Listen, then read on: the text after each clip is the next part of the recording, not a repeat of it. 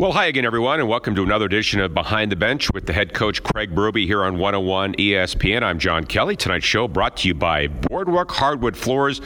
Boardwalk has great floors for every home with better selection, better value, and the best service. Visit a showroom in Crestwood, Manchester, or St. Peters, or online at boardwalkhardwood.com. The Blues enjoying an off night here in Las Vegas. Tomorrow night they will take on the Vegas Golden Knights.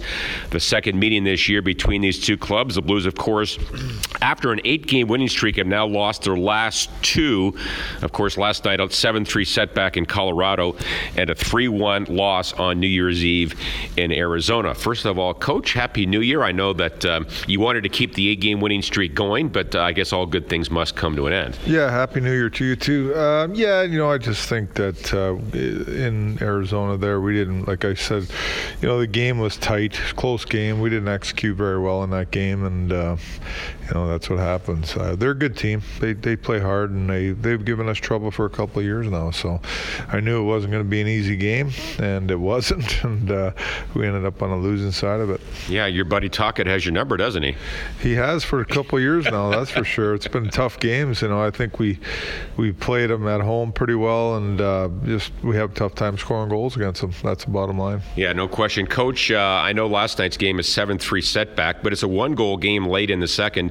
And in both games, of course, the game in Arizona was tied going into the third. Your team normally finds a way to, to get at least a point, if not win. So I guess that's frustrating knowing that both games were there for the taking. Yeah, they are. It's it's all situational play, to be honest with you. It's, uh, you know, uh, the Arizona game. Um, you know, just a normal play coming out of our end, and you know, we cheated on a little bit, got on the wrong side of things, and we talked about uh, Kessel and Hall. They always hang in behind us, and that's what Kessel did, and got a puck and scored. Uh, last night, Colorado. It's uh, the end of a period, and we got guys, you know, not understanding the clock in a situation with MacKinnon out there, and he ends up getting a breakaway and scoring. It's tough giving up a goal that late in a period, and the same as in the second period, uh, killing a penalty. And you know we have the puck, we should clear it. You know we're in the neutral zone, we should put it in deep and get a change and get fresh guys out there. But we don't. We turn it over, they go down and they score with 16 seconds to go in a period. So it's just situational stuff for me. And then the third period it just got blown out, but uh, blown open. But you know we were right there in that game. If we played a little bit, it's all about using your head and, and situational stuff. We play smarter. Who, who knows? We go into that out of the first period 0-0, out of the second period tied. Who knows? So it's a different game. Coach, big picture, how challenging has this stretch uh, been for your hockey club going back to the two games in California before Christmas and then in Winnipeg on the 27th, home for one against the Jets, and now back on the road for three? It's, it's a lot of hockey and a lot of travel. Well, it is, and there's no doubt about it. Um, you know, coming out of the break, well, going into the break, we're in LA, traveling. You know, guys are traveling the next day, some of them, and flying back, and then you, again on the 27th, you're traveling that morning. We're going to Winnipeg, and it's just you're right. It is a lot of travel, and there's a lot of stuff going on. Christmas, and and there's a lot of other stuff, New Year's, and all these things that are going on. That all builds and affects your team at some a little bit, but in the end, you're pros, and you know that's what you're paid to do, and you got to be able to perform with that kind of stuff that that goes on. But uh, you know, on the on the other side of things, you know, I understand the situation and the travel, and it's been tough. Coach, as a as a head coach in this league, are you always evalu- evaluating your hockey club with a, a short term focus or more big picture? Um, yeah, for sure. I mean, I, I kind of, you know, I look at, you know, situations and how things are going and what I'm, you know, seeing. So I'll evaluate our club, you know, on these last two games and what I'm seeing, um, and we'll discuss it. And we have an opportunity to grab, you know, two points tomorrow here in Vegas and um, that's what's got to be on our minds and the most important thing right now. But on the other side of things, we got to go over a couple things that we're seeing as coaches in the last two games that um, are are hurting our hockey club. So we're going to change that. So those would be exactly what, and what do you work on today at practice? Yeah, well, one's discipline for sure. Penalties. We've taken way too many penalties since we got out of the break here, and um, you know we got to rectify that. Um, you know, there's always bad calls and things like that, but you know we're just undisciplined right now. Um, a little bit of frustration setting in, um, I think, has something to do with it too. So those two things are definitely, um, you know part of the issue that we got to correct. And the other one for me is um, just getting back to our team first mindset. I feel like you know these last two games we've become more playing as individuals and not as a team and not doing what's best for the team. Coach, you talked about discipline, and certainly that was a big part of the game last night as the Avalanche had three power play goals. Do you and the coaches talk to the players about certain referees who might have tendencies or might have a temper or things like that? I don't really go over referees' tempers and things like that too much. yeah, we talk about refs a little bit, but the bottom line is we've been one of the most disciplined teams in the league going back to last year playoffs and this year we ranked third or fourth in the league in penalties taken. So we're fine with all that. That's just leave the referees alone. You know how we know how to check properly you know you know, and play the game properly. And there's no reason to take the penalties we're taking. We're taking these penalties because uh, you know we get frustrated or or um, you know we're not we're not checking properly. That's why you take penalties. All right, Craig Berube, let's go over the last few games. The 27th in Winnipeg, a 5 4 overtime victory by the Blues. Bozak, a couple of goals. Falk, Pietrangelo, and David Perron with the winner at 3 14 overtime. How challenging was that game because the Blues were not able to travel the night before because of the Christmas break? So it was it was like a preseason game where you go up in the morning, get a skate, a little rest, and play the game. Yeah, for sure. It's tough. It's a you know it's not an easy travel. It's two hours and you know 15 minutes to Winnipeg. Get in, go down the ice, and then you know get you know get some uh, food in you and you rest up and go play the game. So our guys did a good job though. I thought they were energized. Uh, morning skate was good and we were uh, look we looked like we were ready to go in that game. And I thought we played a pretty good game. Um, you know it's a tough building to go into. They're a good team. Um, and when you come out with two points in that building in that situation, you played pretty good hockey. Of course, like the Blues, the Jets could not practice for three days. Is that what you, you get sometimes when teams can't practice? Nine goals total. Yeah, for sure. I think everybody's um, probably a little off on their details, and you know the goalie's probably not as sharp as they want to be. Coach, the, the Wheeler, Wheeler tying goal, Blake Wheeler with 18.54 to go. Obviously frustrating, but uh, it seems like your mindset didn't change after they tied the game. Yeah, no, we stayed with it. I think our guys were good about it. Like, uh, you know, it happens. I mean, um, they, you know, your teams are going to score goals, and uh, sometimes they're at the wrong time and, and a tough time. But uh, for the most part, you know, this year we've uh, been fine with uh, uh, reacting in the right way. David Perron, of course, the winning goal is fourth overtime winner, which, by the way, is a Blues club record. Have you talked to David about the All Star um, situation? Of course, he wasn't named initially. He he could still get voted in by the fans, the last man in campaign. But uh, have you talked to him about that situation? Yeah, for sure. Uh, you know, we've talked to him, and he understands it, and you know, he gets it all. I mean, it's part of it all, and uh, he's frustrated for sure that he he would like to be in there, but uh, that's the way it is, and um, so he's over with it. But hopefully, something happens, he can still get in there. If you get a chance to coach the All Star as the leader in the Central, what would that mean to you? Well, it mean a lot. I mean, yeah, I think you know, anytime you're coaching an All-Star game, you got a good team and you're having a good year. So it's uh, it's an honor uh, to be able to, to coach at uh, coach and uh, also uh, be great to be in St. Louis, our, our hometown. Absolutely, coach. After the victory in Winnipeg, the Blues come home for an afternoon tilt on Sunday, a 4-1 win over the Jets. Schwartz leads away leads the way with two goals. O'Reilly and Thomas with the others. Jordan Also picked up a couple of assists, maybe his best game as a pro.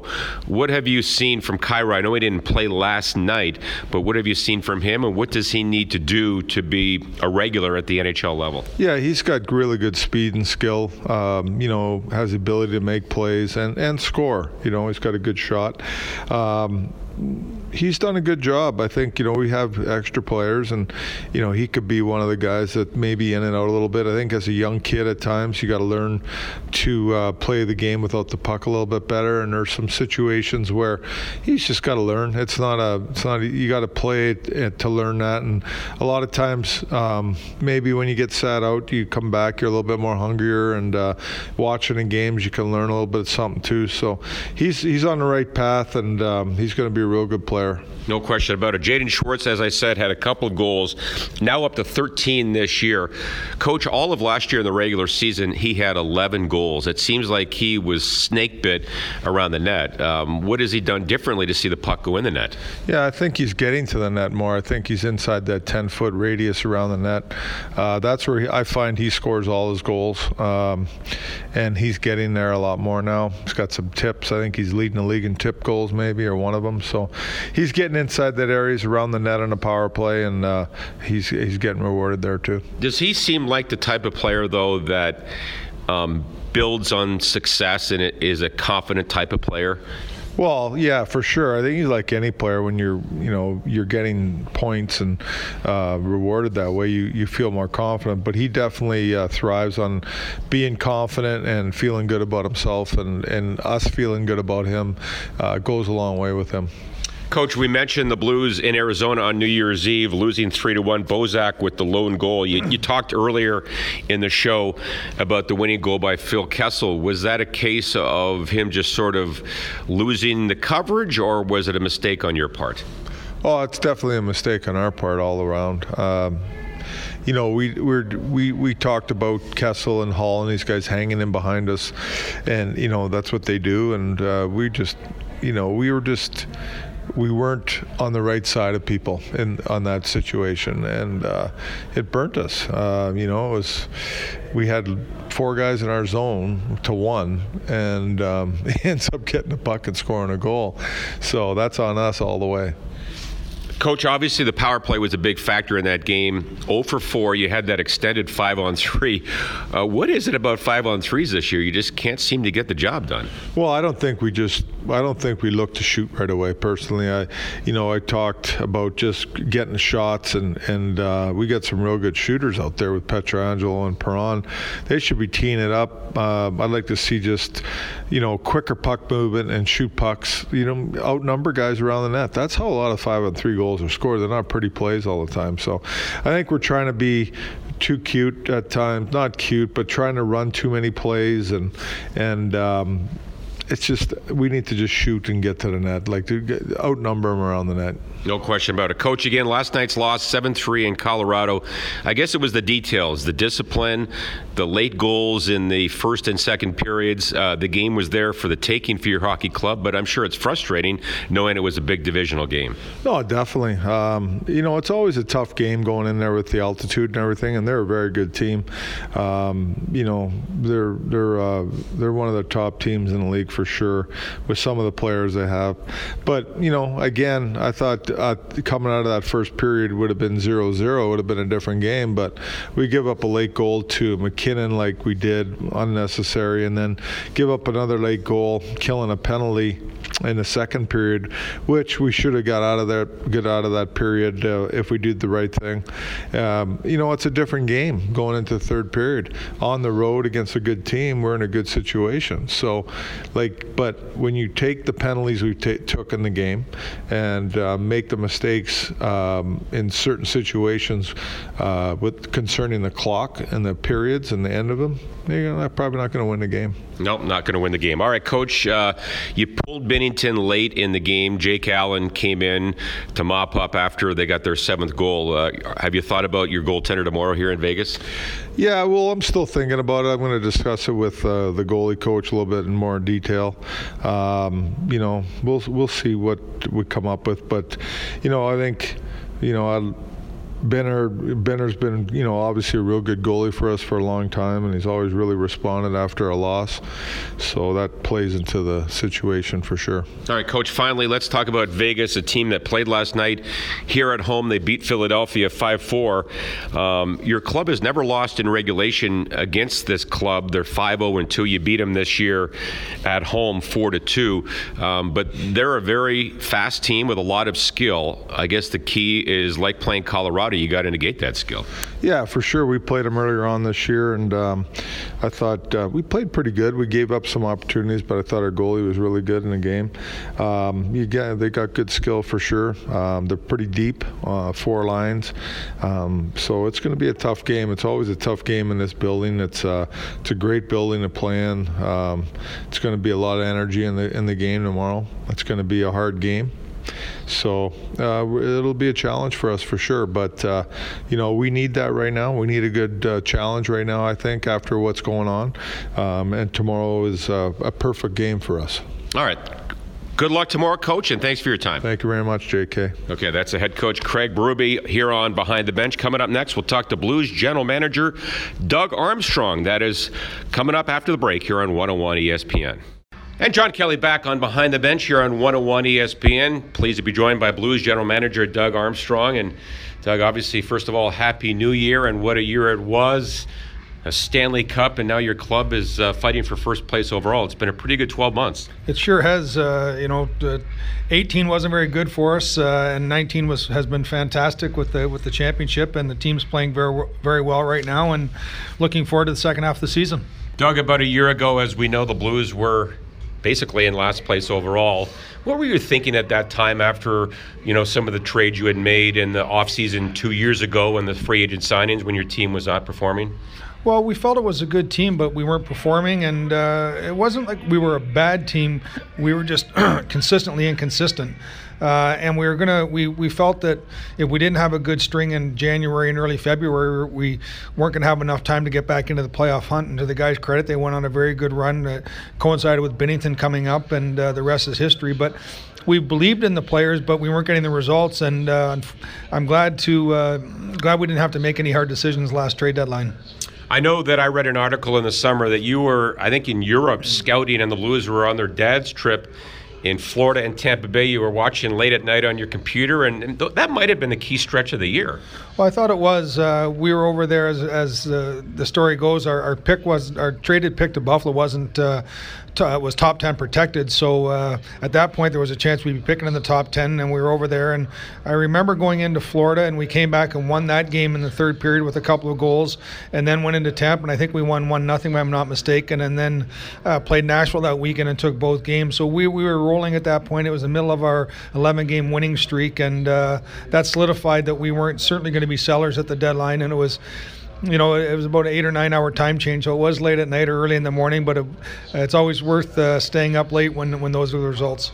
Doug, uh, obviously Craig Berube came in in November and has done a marvelous job, signed a new contract in the offseason. How how was he able to get this team to play so well as a team, and they continue to play that way?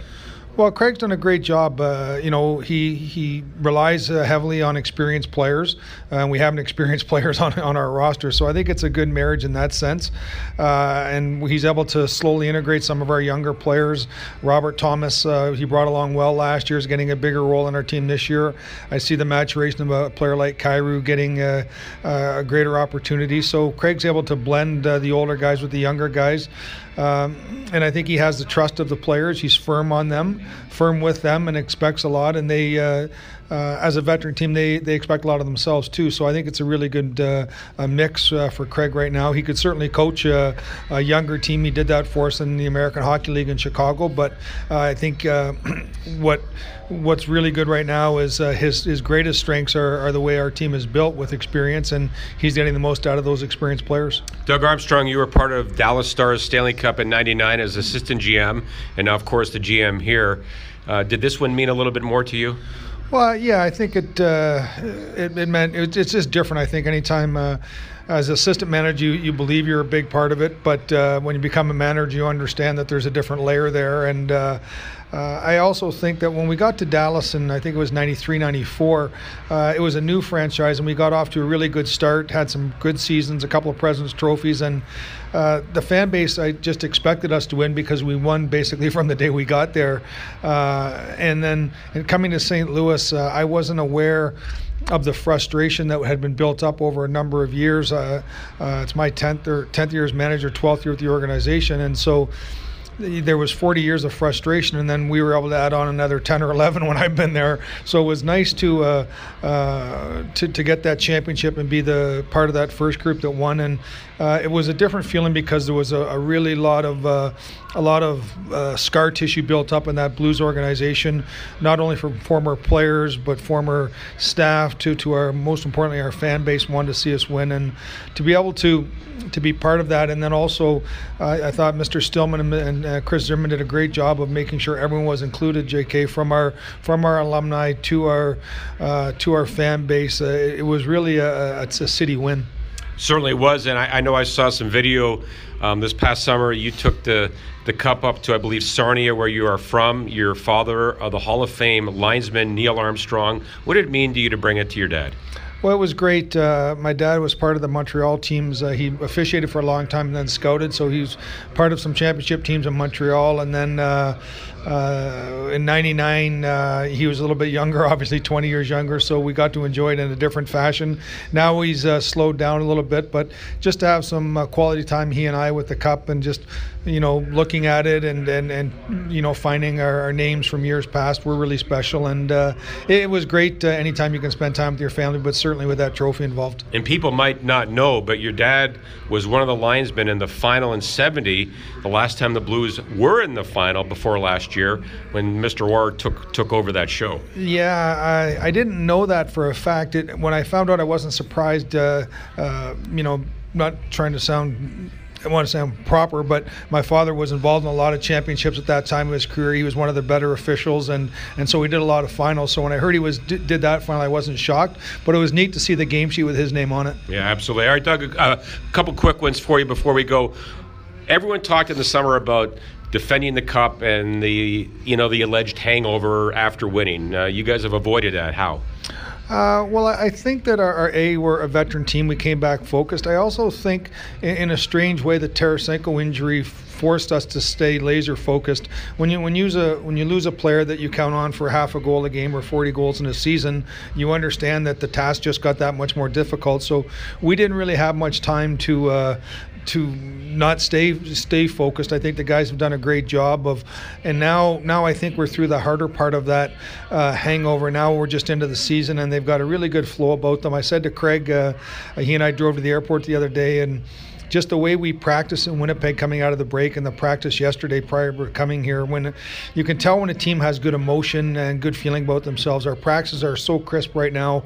Uh, all the all the passes are on the tape. The tempo is very high, and uh, it flows over to our games right now. So we're in a mentally we're in a very strong spot right now, and you know there's going to be an, another ebb and flow into this season, but we want to carry this one as far as we can. And finally, Doug, what would you like to see in the last 40 games? And you just leave leave well enough alone with this hockey club at this point? Yeah, I think uh, what what we want to see right now is the, the maturation of some of our younger players. As I said, uh, uh, we've we've seen uh, come up. Uh, like we got to get Sanford back in there. He's a young player. We got to get Blais up and running. I think this could be a year where our depth is is we, we won't have to trade for experienced depth players uh, at the deadline the way we sit now because I think we have that. if we can improve our team with something eye popping, we might do that. But uh, right now, I'm just excited about what the guys are doing. Uh, they, they've earned the right, as they did last year at the deadline, to stay together. I don't, you know, I don't see anything where we're going to be moving uh, heaven on earth to, to make a major trade. That's not the way. That's not what's needed right now. Uh, and hopefully by February that won't be needed then either. Yeah, no question. Hey, Doug, thank you very much. Happy New Year, and uh, keep things going here. Thanks, JK. Happy New Year also. Okay, that is Doug Armstrong, Blues General Manager. Much more coming up after this on 101 ESPN. All right, let's talk it over with Blues goaltender Jordan Binnington. Jordan, congratulations on being named to the NHL All Star game. Uh, I know you participated in one of those in the American League, but uh, what's it like to sit here and realize you get to participate in one in the National Hockey League? Uh, yeah, it's pretty special. I think uh, you know have some family in town, and it being in St. Louis uh, makes it uh, makes it even better just to be in front of our home fans and in the city and being able to stay at home. Um, you know, just familiar faces around with uh, Petro and uh, O'Reilly making this team, and um, you know, it's a good feeling going into uh, you know the rest of the season here. You focus so hard just on one game to the next that something like this isn't necessarily on the radar. When it ends up coming to fruition and somebody calls you up and said, "Hey, congratulations, you're you're going to represent the St. Louis Blues at the, at the All Star game," does it put uh, the season into some perspective for you? Uh, yeah, you know, I definitely had it on the list of things I wanted to do, but this year, but um, during the season, you just get uh, you know caught up in taking it day by day, game by game, and um, you know hoping that uh, your numbers and, and your wins are, are going to be there to make the team, and um, that's kind of how I approach uh, any goal. So, um, yeah, you know, it's uh, it's pretty special. So you, you played in an All Star game in the American Hockey League in Providence. What was that experience like for you? Yeah, that was uh, that was a great year for me. Um, you know, I learned a lot and um, had some good experiences, including the All Star game, and um, you know, I got to go in the skills competition, see what that was about, and and then uh, the three on three tournament was exciting and. Up here, you actually have something kind of worthwhile to play for, so I think it's be more, even more intense, and uh, you know that makes it fun. So uh, I'm excited to be part of such an elite group, and um, you know wear my name proud. Is there a skills competition part you would like to participate in? I don't even know what it entails, to be honest. But uh, in the in the AHL, it's just we went in there for rapid fire shots. So uh, I'm assuming it'll be a little different this year. So we'll see what it's about. They could do uh, the breakaway one. I always thought it would be kind of fun to let some of the goaltenders participate in some of the other skills, like the passing skills too, and, and, and show some of the wares on that side of the game. Yeah, sure. You know, even the shot accuracy, um, just make it interesting. But um, just to see their talent. But you know, I don't know, I don't know what it'll entail, but I'm looking forward to it for sure. What do you think it'll be like uh, to be around some of the other greats around the, the National Hockey League, uh, whether it be a veteran player of 14, 15 years, or even some of the great young skill?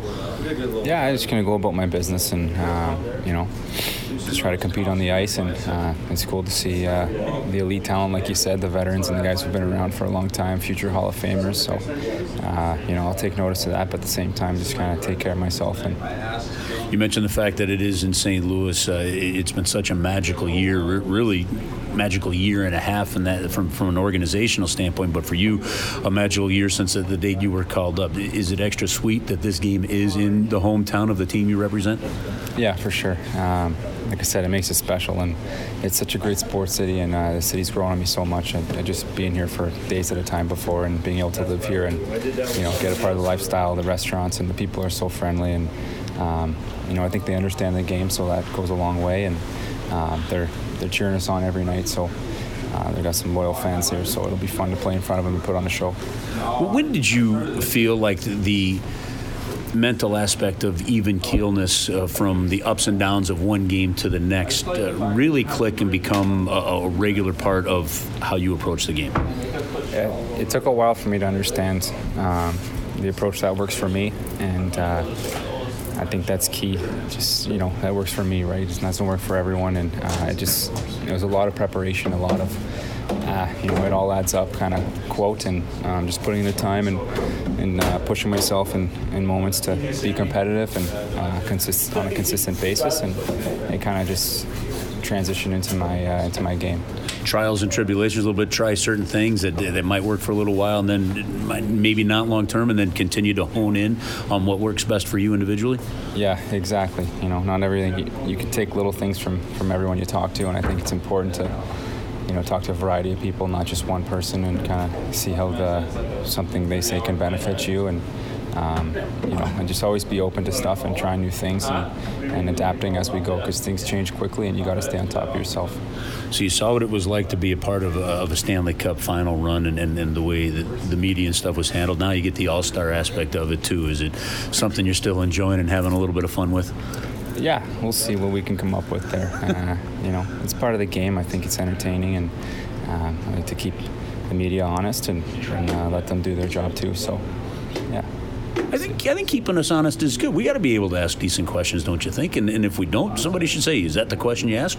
Yeah, for sure. Everyone has to be held accountable. So if you're at this at, in this league doing some media, you got to be on your game. So I think uh, I just try to do a good job of keeping an even keel and um, you know just being open and and uh, giving the people a taste of what it's about.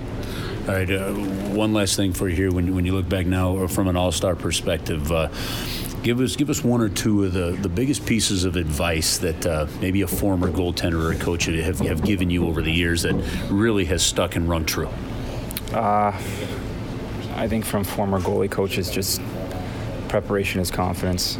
Um, you know, if you prepare for something well, you feel confident going in. Uh, you put yourself in a good position off the start, and then uh, you know just being with Jake, he's he's uh, shown me a lot. And I remember when I first came in there, he just told me to play hard. And um, you know, you can take that term as you want, but to me, it's like, yeah, just play hard and, and, and don't think, just play and, and let the game take over.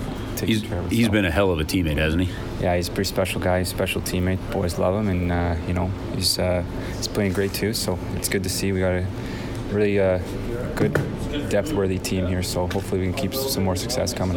Well, congratulations on the honor. Uh, it'll be thrilling to see you in St. Louis representing the Blues, and uh, keep it up. Good luck, Jordan. Thank you. And welcome back to Behind the Bench here on 101 ESPN. Our final segment with Joey Vitale is brought to you by Boardwalk Hardwood Floors.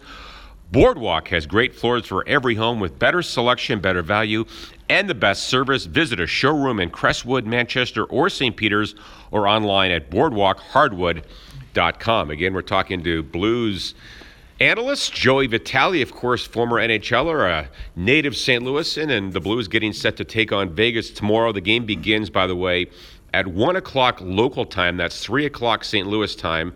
That means, Joey, you come on the air at 2.30 with Chris Kerber on 101 ESPN. We have the call on TV, so it's almost surreal that the Blues are in Vegas playing against the Golden Knights, isn't it? It really is. I mean, this has been a uh, a good road trip in a sense, where the, the good cities, John, but the Blues uh, certainly haven't had the success on the ice that they've wanted. But you know, you look at this road trip. To me, this was one of those maybe season-defining road trips, or at least a benchmark road trip uh, for sure. I mean, you go to Arizona, who's in, in the hunt for the play. I think they were third in the Pacific when we played them. Then you go to Colorado, who's second in the Central, absolute powerhouse. We saw them last night, and they were just playing some terrific hockey. And then you go here and you, you play Vegas. Uh, Gerard Gallant, who's going to be representing the Pacific for the All Star game, they're first in the Pacific, and a tough Vegas Golden Knights team as well. So this is three very tough teams, although great cities. Uh, good travel here for the St. Louis Blues, but it is a little bit surreal in a building in Vegas where the Blues had a lot of success last season, and uh, now we're going to face Vegas for the first time at their building here uh, tomorrow afternoon.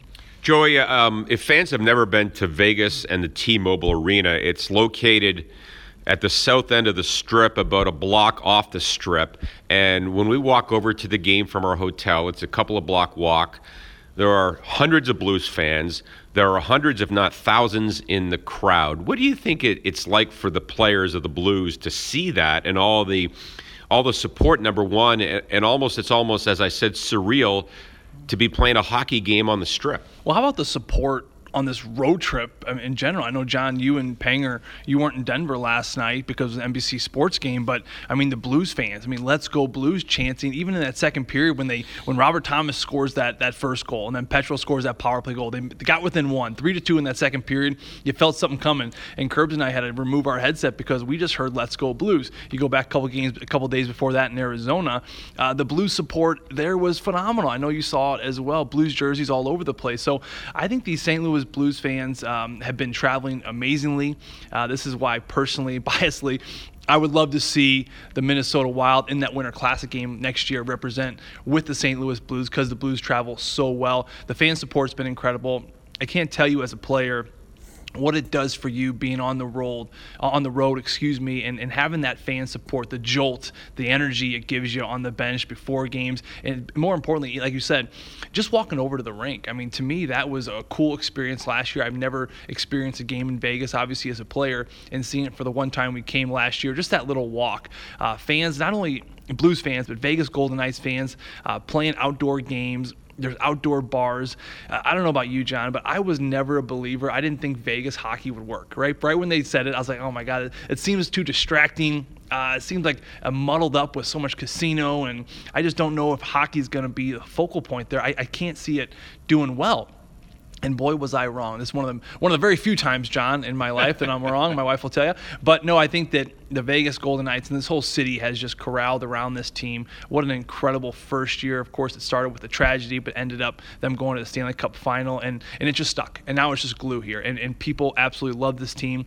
Uh, fans love coming here from St. Louis. It's, it's, it's a cool destination spot where you can come to Vegas, where people love coming to because of all the entertainment and the casinos and the shows, obviously, and the weather is terrific. But then to see your hometown Blues, I know a lot of fans and friends of mine personally that are coming in today and tomorrow that are excited to not only see the game but also uh, take part in this great city. So that's why that's where the combination comes in, where you see so many outsiders come in for these road games because you have the Vegas, the great city, and not only that, but the hockey game. But you know these fans have been traveling so well, and and these players, it just means the, the world to them when you come into these visiting buildings and you see those blue jerseys. Yeah, no question, it's a lot of fun. Joey, you mentioned Vegas going to the final in their first ever year two years ago of course, losing to Washington in five. But, you know, when you think about it, in the decade that just ended, of course, the Blues, of course, win the Cup in 19, but that might be one of the greatest sports stories in the last 25 years. The Golden Knights in their first year going to the final. It was incredible. I mean, just look at how the team was built. Obviously, the expansion draft, John. Um, you know where you know teams have to protect a certain amount of players. There's rules about forwards and defensemen and goaltenders, or they can GMs can look at a set number of players to protect. So it's always fun to see the expansion draft in general, who the GMs protect, who they don't. Uh, you look at a David Perron, someone who's not protected. James Neal from Nashville, a player not protected. Uh, Jonathan Marchessault, in my opinion, should have been protected, but he's not. He goes out to Vegas and has an incredible year. Look at Karlsson, what he did in Columbus, nothing, not protected, goes out to Vegas, has success. The expansion draft to me reminds me so much of how the St. Louis Blues team was built around Doug Armstrong. You you have an expansion draft where you're not getting a lot of elite players, you're not getting a lot of bad players, you're just getting a lot of really good hockey players. You're getting a lot of second and third line players like James Neal. And that is something that Gerard Gallant has built his team around, and that's why they've been so successful. Now let's compare that to the St. Louis Blues. You look at the Blues, you look at how Doug Armstrong has built this team. We don't have $10 million players like Mitch Marner. We don't have Jonathan Toews. We don't have um, the Mitch Marners of the world. You don't have the Patrick Kanes and, and uh, uh Connor McDavid, for example. We don't have those elites, the, the Leon Draisaitl's, and then a big drop to the fourth line. To me, the St. Louis Blues are built around having really good hockey players from the first line to the fourth line, very similar to what you will see in an expansion draft with the Vegas Golden Knights, and very similar to what we're going to see pretty soon with the Seattle team as well as they come into the league in 2021.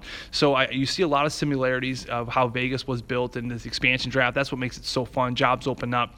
Uh, what a great year it was. Again, it started with a, a tragedy uh, in a city. Deryk Engelland was my roommate uh, in the minors and in Pittsburgh. He's now the assistant captain, still kicking around in the league for Las Vegas. He's kind of been the spokes the spokesman for this Vegas Golden Knights team because his wife is actually from Vegas. They met here years ago, and now he ended up moving back to his wife's hometown to play for the Vegas Golden Knights. So talk about a full circle uh, spectrum there for Deryk Engelland. Uh, Deryk Engelland, you know, he he told me about it after the year one. We were having some discussions about their first year, and he said he's never been a part of a group that's been that tight. David Perron still talks about that Vegas Golden Knights team the first year he was here. Talk about a tight team. Everyone did everything together. Uh, and this again, the similarities from Vegas Golden Knights, and this is why I bring this up, to the St. Louis Blues. I'm not saying this because I'm biased. I'm not saying this because I'm a Blues fan. I'm not saying this because I'm a Blues broadcaster and they're paying me to say this, but I've been around a lot of teams this team reminds me of what I've heard about of the Vegas Golden Knights. This is a tight group. Uh, Ryan O'Reilly, um, Alexander Steen. There's a lot of old, uh, old hockey in them, old soulful hockey, where you have the, you understand the fact that you have to like each other and want to fight for each other to win a championship. And to me, that's where it all starts. And that's why I thought Vegas Golden Knights were very successful. I think that's why the St. Louis Blues last year were very successful. And I think this is why they continue to be successful. Another one, for example, Todd Reirden, who's coached me in the minors, he talked about how the Washington Capitals are a very tight team. There's no cliques. They hang out together. They party together. It's just a whole mix. I mean, John, you and I are on these planes after coming home from Western Canada on these road trips, and, and this is a tight group. You hear the camaraderie in the back, guys playing cards, yelling, uh, maybe sharing a few pops, but that that is a, an asset of the game that to me is very overlooked, but it's so important because if you like each other, then you're going to w- be willing to fight for each other. And then when the game's on the line in the playoffs, when you're down by two in Winnipeg, like we saw in Game Five, that's when you're looking down the bench and you're like, I got this guy's back, so I know he's got my back. And then as a team, you can perform better. So the Vegas Golden Knights in their first year, the St. Louis Blues over the last couple years, tight groups, uh, the chemistry, the character within the locker room uh, is something that can never be overlooked. Again, we're talking with Joey Vitale here on Behind the Bench. I'm John Kelly here on 101 ESPN. And Joey, last night's game in Denver, that 7 3 loss, was actually the Blues' 42nd game of the year. So they began the second half. And as we know, they had the short summer, and they'll gladly take a short summer every summer if you can win the cup. But why has this team been able to avoid the so-called Stanley Cup hangover, and of course, right now are leading the, the Western Conference? You know, John, it's a it's an interesting question. Uh, it's a question that we get thrown at us a lot, and if I, the more I think about it, the more I I can break it down to say and tell you anyone and tell you and all the fans out there that it's not just one thing. You know, it's uh, it's like a recipe. You know, my dad always said, you know, when you make a good sauce, it's really just five ingredients, but the quality of your ingredients and how you put it together is what's going to make the end product very very good. And for me, that's what the St. Louis Blues are. You could break it down about four or five really important things uh, coaching, goaltending, uh, the, this defensive group, uh, the ability of the forwards to play good defensive hockey, and then the team structure. Those to me are all the ingredients of, of this successful recipe that the St. Louis Blues are working with right now. I mean, you can start with the goaltending. Yes, they're getting the save. Look at the defense. I mean, Travis Green in Vancouver said this is the best defensive group in the National Hockey League, and I agree. They're big and they're strong. They box out very well. The depth of the forwards is, is incredible. We're getting scoring all the way from top one to bottom four. Uh, a player gets hurt like Vladimir Tarasenko, Sammy Blais. Players just kind of step right into the system. But to me, it's it's all these ingredients that play into the system. But probably the most important thing is the Blues are a team, as you look around the league, why they stand out is that they defend first. They're a defend first team. It's not very attractive. It's not a very sexy look when you're a fan and you're watching the game a lot of times. It's actually kind of a boring style at times. You're not going to see a lot of flash. You're not going to see a lot of speed. You're not going to see the drop passes and the tucks under the bar like you maybe you'll see if you go watch an Edmonton Oilers game or a Toronto Maple Leafs game. But it, it is a winning style of game. And what I mean by that is the, these Blues are committed to understanding that, that when you defend first, offense will come because you will wait out and you will rope a dope your opponent. Um, the play last night, even just I know they lost that game seven to three, but the Blues' commitment for the forwards to be high, to be disciplined, to track back through the neutral zone, to back check. These are all fundamental things that you're taught as a kid, but when you get to the NHL, you, you kind of lose sight of. And compared to Jordan Binnington, his fundamentals in the net as he tracks a puck and how he gets his glove out there and he reaches for things. Fundamentals are such an important part of this game still, and they can never be overlooked. And for the forwards to get back the way they do, stop in the house, box out stops and starts, good sticks all over the ice. Those are just fundamentals of good defensive structured hockey. And this is something that the Blues have been taught from their coach, Craig Berube. Uh, the veterans, it will filter down to them. Uh, Ryan O'Reilly, Alex Pietrangelo, Alex Steen, they will implement what is being taught by the coach. And then the rookies, younger guys, and middle guys, maybe middle veterans like your Jaden Schwartzes and Brayden Schenn's will follow suit right in that mix. Now, all that sounds good, but when you start losing, then it kind of starts going all over the place. And this is why this team has been so great because you got the coaching, you got the veterans, you got the structure, but they started winning games around this time last year in January. And when you win, it's such a contagious feeling, and then it just snowballs where you really buy into the system, you buy into the coach. And this is something that the Blues have just done such a wonderful job of. But starting defensive first hockey, defend first, take care of your D zone, and then get creative by the second, third period. And this is why they've been punching hard late in games and winning a lot of games this year. Of course, Joey Vitale would use a food analogy to describe a hockey team and the way they're built, because you're the bread man, as we know. You're the bread man. You know, you mentioned all those things, Joey, and while you're you're talking, I'm thinking. All those things are really hard to do. Mm-hmm. To play good defensive hockey, to be on the right side of the puck, to forecheck with tenacity, to be physical, to to be disciplined. So I guess the question is, they did it all spring. Now they've done it for 41 games, if not 42 can they keep it up in the second half and have another good run? Well, I think, I think they can, John. And I think that if you look at all those things you just described, how, how can a team continue to do that? Why are they so good at it? And it kind of comes full circle to what I was talking about earlier, as far as you know, they do it because they're there for each other, because they enjoy each other, because they want to win together, because they are a close unit. And much like a family, John, I mean, you do anything for your kids, you do anything for your wife. Sometimes things that are, are, are hard, like blocking a shot, right, for some of these players, or making a hard wall play. Those are those hard areas, but when you're doing it for a family, like these Blues feel like they are, then then it's very easy to do. When Robert Bortuzzo goes out there and takes five block shots off Patrik Laine on the one timers in Winnipeg after Christmas. I mean, those are the little things that you make sacrifices for when you care about the people next to you. So to answer your question, I absolutely think they can because with this group, with the solidarity, with the character, with um, the chemistry amongst all the players, uh, you see them in the locker room, you see them smiling, goofing around on the plane, uh, being around each other on dinners. Uh, a small thing, I, I know I'm getting a little off subject here, but when you go to the lobby, I've been on teams where you have rookies kind of go to dinner. You have maybe a couple of the veterans go to dinner. A couple of the older guys go to dinner. Maybe the goalies go to dinner by themselves. It's, it was clicky on some of the teams I've been a part of. You know, seeing the Blues meet together in the lobby on nights out. I'm sure you've seen it too, John. They kind of all meet to the lobby at 6 6 p.m., 6:30, and then they just kind of decide who wants to go to steak some guys go to steak. Who's who's who's in the mood for Italian? They get Italian group. Group goes to Italian. Who feels like sushi? It's it, then they kind of spread out from there based off what everyone wants.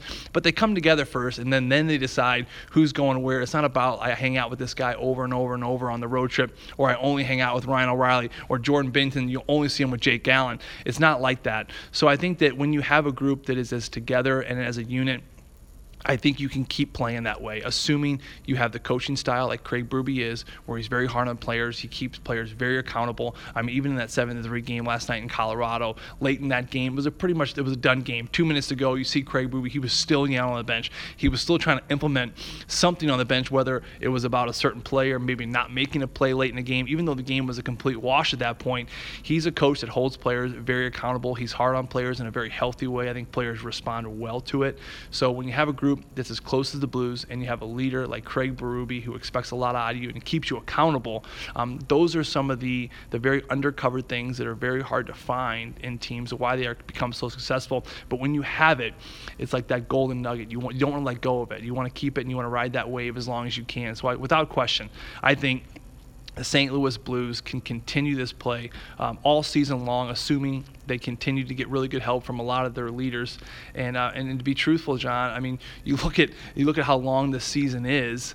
Uh, it, it's one of those crazy things where, as long as it is, sometimes it's good to get punched in the mouth. I mean, sometimes when you get hit, like the Blues were last night, it kind of humbles you just a little bit. I mean, this is the St. Louis Blues team. You win the Stanley Cup. You come into the year. There's no hangover. Now you're you know close to reaching top of the West, and now you're top of the league. We got very close to catching the Capitals before the new year.